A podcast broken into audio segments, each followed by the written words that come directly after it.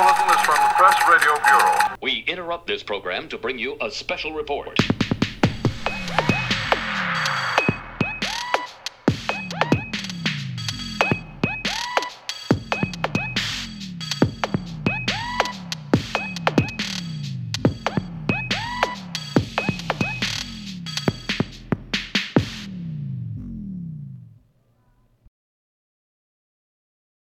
Hello, and welcome back to another episode of the Frame Lab podcast. It's me, Gil Duran, with Dr. George Lakoff.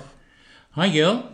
Hey, George. Well, it's been a while since we've recorded a podcast. We've both been busy doing other things, even though our previous episodes have gotten tens of thousands of listens apiece. And so we're really thankful for our listeners and are going to do a better job of finding ways to communicate with them and get the word out now that the Trump presidency has entered a very critical phase. What can you tell us, George, about what's going on today? Well, uh, the first thing that's going on uh, concerns uh, Trump, Ukraine, and Biden, where um, Biden uh, is ahead of Trump in the polls and has been. And uh, what prompted this, I think, for Trump is to uh, try to bring Biden down now, to uh, you know get him out of front runner in the polls, and that's what I think he did with uh, this job in U- Ukraine, trying to um, convince the public that um, you know um, Biden is a, is a crook basically, on the basis of uh, the Ukraine story. And that's important. And we talked before we started recording about why it's important to start with the reason for this entire impeachment inquiry. Donald Trump, fearful of Biden's rising poll numbers, the narrative had begun to build that Biden can beat Trump, can beat him in swing states. Uh, where the, the only places really Trump is concerned about because the red states will stay with him, um, and he knows he's not going to win the popular vote coast to coast. Trump knows he's not going to win California, although he often says that he will. Um, so he was starting to become afraid of Biden, and suddenly here he goes seeking this damaging information uh, on Biden, or actually, put another way, seeking to frame Biden as corrupt in the very ways that everyone knows Donald Trump to be corrupt. Exactly. And uh, the, that's the reason. I mean, this doesn't happen uh, at a random time. It doesn't happen for no reason at all. Uh, the fact is, uh, Biden was ahead of Trump in the polls significantly. And we're going to get on to some deeper questions and thoughts about impeachment. But I think one of the things we've been talking about here is the fact that the reason that this is sort of weaponized against Biden is that there is now no way to talk about impeachment without repeating a debunked conspiracy theory about Joe Biden and it, more more directly Joe Biden's son Hunter Biden and the Ukraine. By the trick is to try to get us constantly talking about Ukraine, Hunter Biden, and if you look at what the right wing media is doing, what Trump's doing, they are constantly repeating a false uh, narrative about Biden corruption. And to some degree, it's going to seep through because there's no way to talk about impeachment without talking about Biden. But what you're saying is that instead of taking the bait and repeating the story that Trump wants to tell, we have to talk about the fact that he's afraid of Biden and that this is really about Trump fearing Biden's poll numbers. Is that correct? That's exactly right. That's why uh, Trump has has uh, gone into the Ukraine uh, enterprise, and uh, you know he is trying to uh, bring down uh, Biden's poll numbers.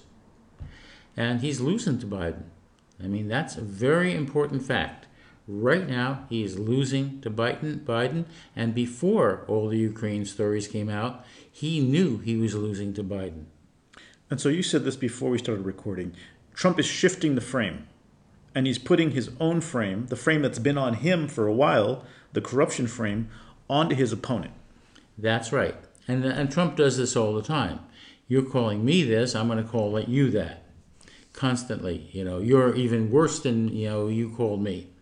That's what he does. It's one of his tricks, and it's important because what it does is say that uh, the form of corruption that's involved doesn't just necessarily stick to him. If he can get that out into the media, then he, it you know doesn't just stick to him. I think yesterday there was a story. Even the Russian state media is now saying, "Oh, if if Biden, if if Trump can only get into the the compromat that Ukraine has on Biden, that's the sweetest information of all." So here's Russia, which we know has been trying to interfere on our elections, and they are basically accusing Ukraine and Biden of doing what it would appear that Russia and Trump have been doing for quite some time now. Um, so he's not just he, he's hanging his own frame on Biden or trying to, and, and it's kind of like that old playground taunt. Mm-hmm. I am rubber, you're glue. Whatever you say to me bounces off and sticks to you. It's literally on that level of whatever you say about me, I'm going to say it about you louder. I'm going to say it about you on Twitter. I'm going to have Rudy Giuliani saying it too, and it, it works to some degree. Exactly, it's repeated over and over and over, and what's repeated is heard more and is out there more, and Trump knows this. Do you think this is going to hurt Biden in the polls? It depends on uh, what uh, we all do. It depends on what the Democrats do, on what Biden does, on what Nancy Pelosi does, uh, but uh, and especially what comes out in the media. Uh, it doesn't have to hurt him in the polls. In fact, it could help him in the polls. The real the real question is, what are we all going to be saying and thinking? You had mentioned earlier, before we started recording, that it's important that we not see Biden as a victim. Being seen as a victim is dangerous for Biden. Why? People don't like to vote for victims, they want to vote for heroes. That's really important. So when Biden comes out and says, I'm going to beat him like a drum, that's a, a powerful statement. You know, that's not Biden being a victim. And so now he's trying to put Biden on the defense with this slander campaign, and that could possibly change that. Right. And Biden needs to come right back out saying, I'm beating him now. I'm going to beat him like a drum. And here's why he's doing this. Now, more particularly on impeachment itself, a lot of people uh, who are progressives, who are Democrats, are very happy that impeachment has finally arrived. A lot of people were ready for impeachment a long time ago.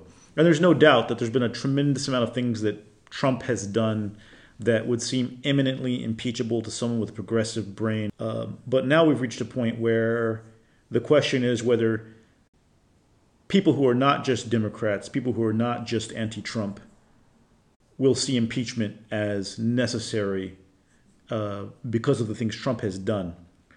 One of the things we've been talking about is how impeachment will only harden Trump's base. Um, and if you look at what's happening out there in social media or in Fox News right now, you see that uh, a lot of the people who've just been his cheerleaders the whole time are hardening, are rejecting this all as lies, as fake news, as the work of the so called deep state. Um, so I guess the first point to get out of the way is is there any way to move Trump's base supporters and make them wonder if maybe the president has done something wrong? It's not so clear. Um, the question is would his supporters see him as betraying them? And it's not clear that he has been betraying them. He may be have be betraying the Constitution. He may be betraying our principles of democracy, but it's not clear that he has been betraying his supporters. So I don't think that that's going to work with them with them. They're going to stick with him no matter what. And you had mentioned Trump's comment about Fifth Avenue. Yeah. Uh, Trump said I could go and shoot somebody on Fifth Avenue and um, nothing would happen to me. You know, uh, I wouldn't be convicted of anything because, you know, people would just support me, period. And we have seen, at least with that very staunch conservative base, that he was right about that. That's right with that base, he's right about that for a very deep reason. And I, I think it's important to appreciate that reason. Uh, Trump's base has to do with what I've called strict father morality. the idea that uh, you have a, a, strict father who uh, is whose word is law. That Trump comes on as that kind of strict father, you know, who says, you know, everything I say is what is right, and you have to do it. Period. And um, you know, uh, I I define what's right and wrong. And that uh, idea is there in the base. That is, there are you know probably 35 to 39 percent of uh, American voters who have that view of family-based morality. This is about the family, but we see the nation as a family, and so that family-based morality goes on to our national morality, metaphorically projected. And this is important to understand that this family based uh, form of morality affects our politics. It is everywhere in our politics. And it's not just that there are strict father notions, there are what I've called nurturing parent views. There's the idea that uh, there are people out there who say uh, we want to take care of people. That people, that the idea of government, uh, of by and for the people, is for the people. That government is there to take care of, of people uh, and to make sure that um, uh, you know uh, the public resources are there for private life. That private life depends on public resources and that we need to provide them. Now that is a view that's there in the democrats and liberals in general it's not a conservative view it's not a uh, certainly not a trumpian view and so, with the people who do have that strict father, I am the law, what I say goes uh, viewpoint, who appreciate someone like Trump, um, we can't reach them. I think Jeff Garin today, the, the pollster, was quoted in the Washington Post saying that, well, Trump will probably only keep his base and maybe even solidify their support. He sort of has to worry about swing voters people in the middle, moderates, so called moderates who you call biconceptuals. What is the risk for Trump in terms of appearing to have betrayed the nation among biconceptuals? Or, as Nancy Pelosi put it, the actions of the Trump presidency revealed dishonorable facts of the president's betrayal of his oath of office, betrayal of national security, and betrayal of the integrity of our elections. Is that enough to reach people who are not in his base but who may have some conservative leanings? The one thing the strict father cannot do is betray the family. And that is why the word betrayal is so important here. The strict father, you know, may define what's right and wrong, but he can't define betrayal as right.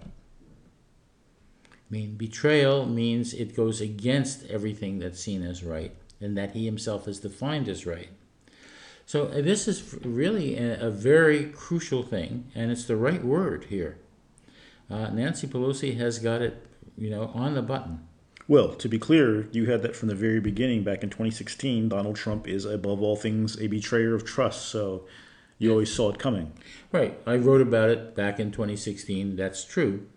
But what's interesting to me is that um, you know, there's Nancy Pelosi, who may or may not have read that piece, uh, piece I wrote in 2016 and probably didn't, coming at it herself. Uh, she's a pretty smart person, and to say the least, and uh, she she understands it. There's been this debate over whether Trump thinks impeachment helps him, and so to go back to that question about swing voters or biconceptuals, does impeachment help Trump? Impeachment without conviction. Remember that impeachment is an accusation, but there's a process, and the process is conviction, and that can only be done by the Senate. And the Senate is controlled by Mitch McConnell. It's a Republican based Senate. And unless you can get Republicans to come out for impeachment, he won't be convicted. If they don't get that, then he can he is accused without being convicted and says hey i've been shown to be innocent i've been shown to be just fine you know? Uh, the congress itself has shown that i'm you know uh, unimpeachable. And there he is. And this is a danger. You know, if Mitch McConnell can hold all of those senators, we cannot convict him. And most people th- forget that impeachment is a process and that the word impeach just is the, uh, the accusation. It's the conviction that's crucial. And that has to be done by the Senate, which is run by Mitch McConnell. Now, that makes it really, really hard to impeach and convict. The argument that's been made by people who understand that Senate may not convict, it's under Republican control, has been that we have to do this anyway. Right? This is the thing we have to do. It's the Constitution. And I guess you can make an argument now that if you don't impeach Trump, even if you only do the House impeachment process, then you're basically telling him he can get away with anything. I mean, if you look at it, Trump had essentially evaded impeachment on the Mueller mm-hmm. report, even though apparently some of the stuff he did right around that same time, and then he turns around and does the same thing over mm-hmm. again right. that he's been accused of doing the first time, which is attempts to collude with a foreign power to intervene in American elections and betray the country's uh, independence, so to speak. So there's a certain argument to be made that, that Democrats have no choice. I mean, Trump had literally gotten away with it. Nancy Pelosi clearly did not want to impeach, had withstood a lot of pressure to impeach.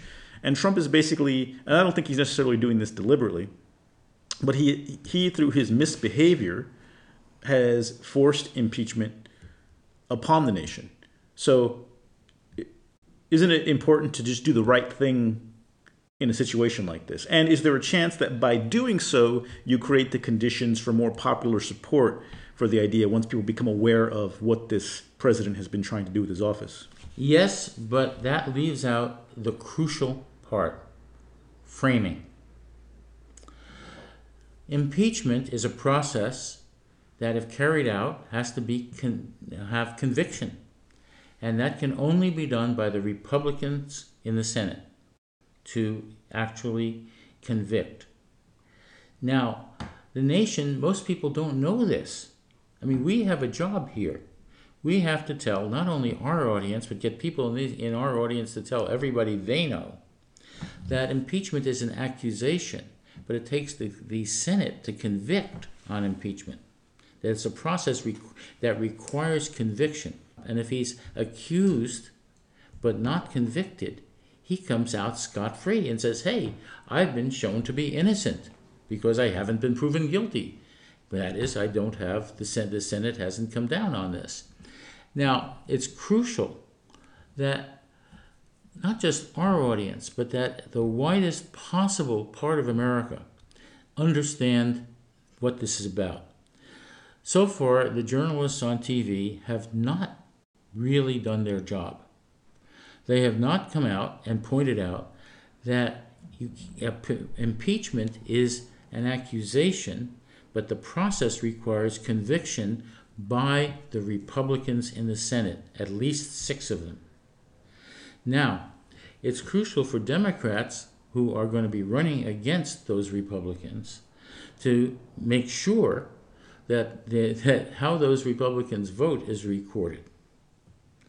That this is a major thing that Democrats should be campaigning on in each of those Republican districts.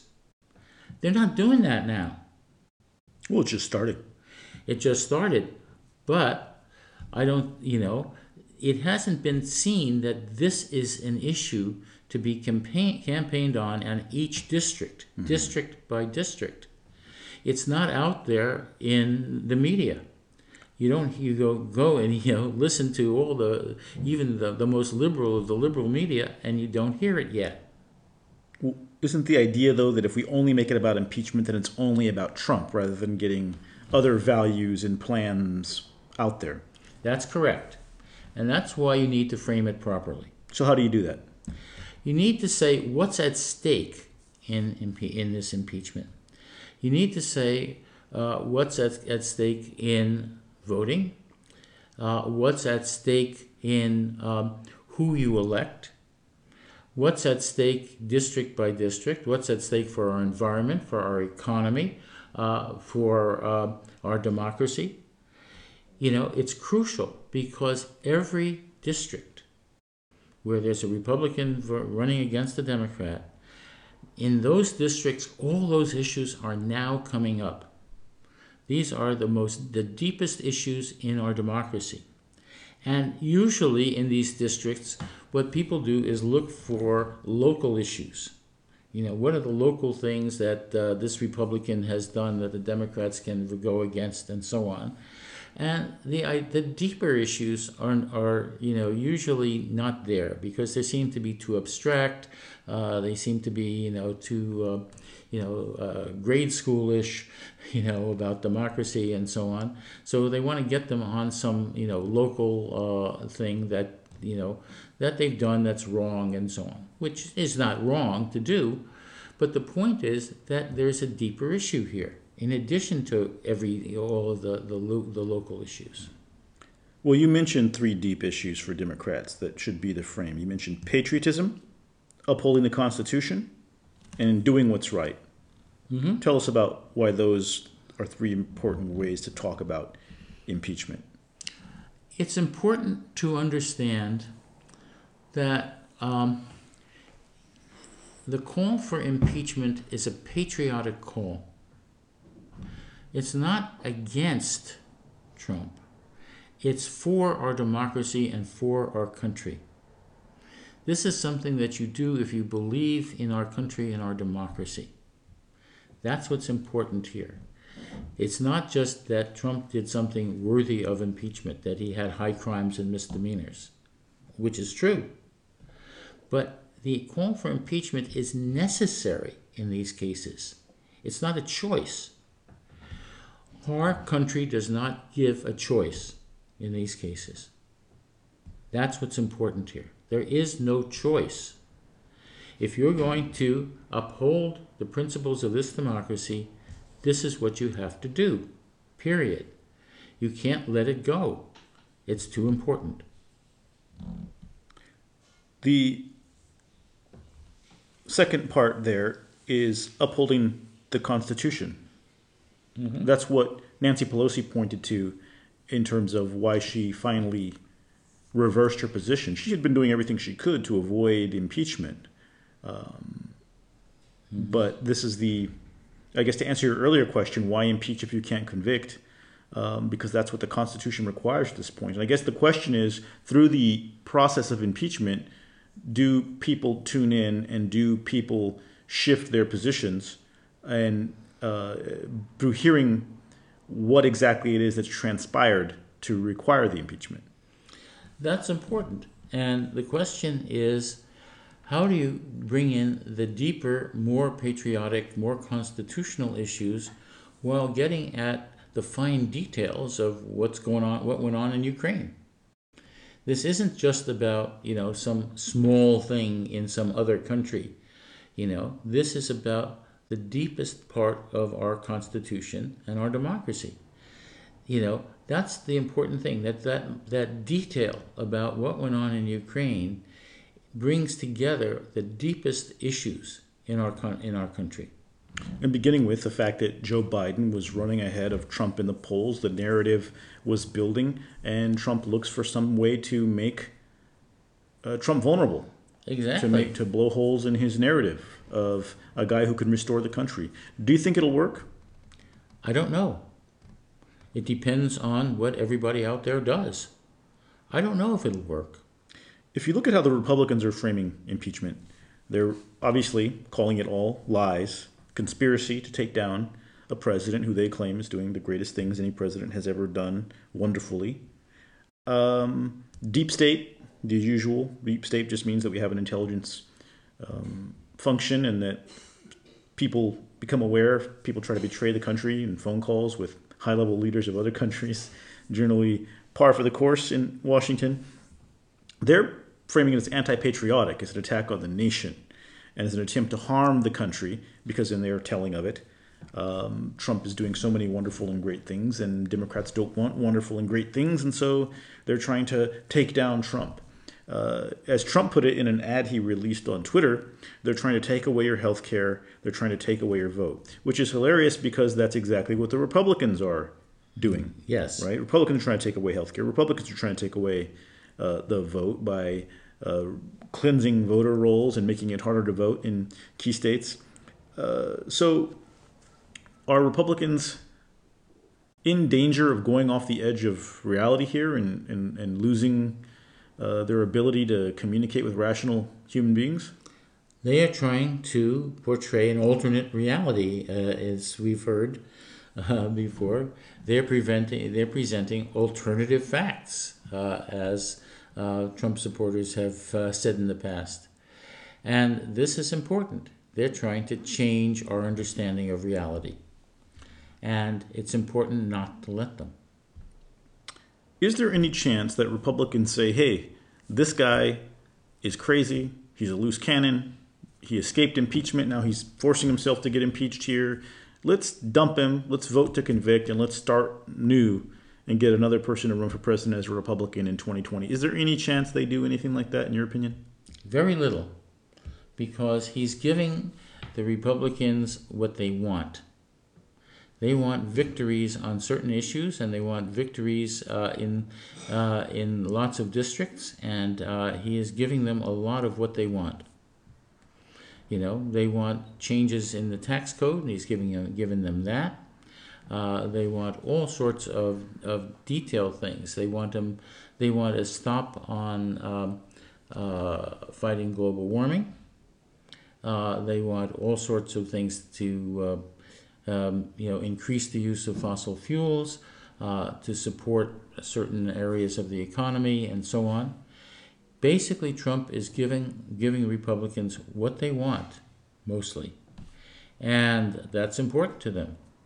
You know, One telling thing that happened this week that was actually kind of funny was Trump said, well, Mike Pence had some emails with Ukraine too, sort of dragging Pence into the scandal and making it clear that the maybe the Republicans should not be tempted to impeach him, thinking they'll have President Pence, because if you get rid of Pence, then you have President Pelosi. yes, So the, uh, again, Trump showing that his loyalty is to one person, one person only. Yes, you've got it. And that's important to see. I'm glad you brought that up.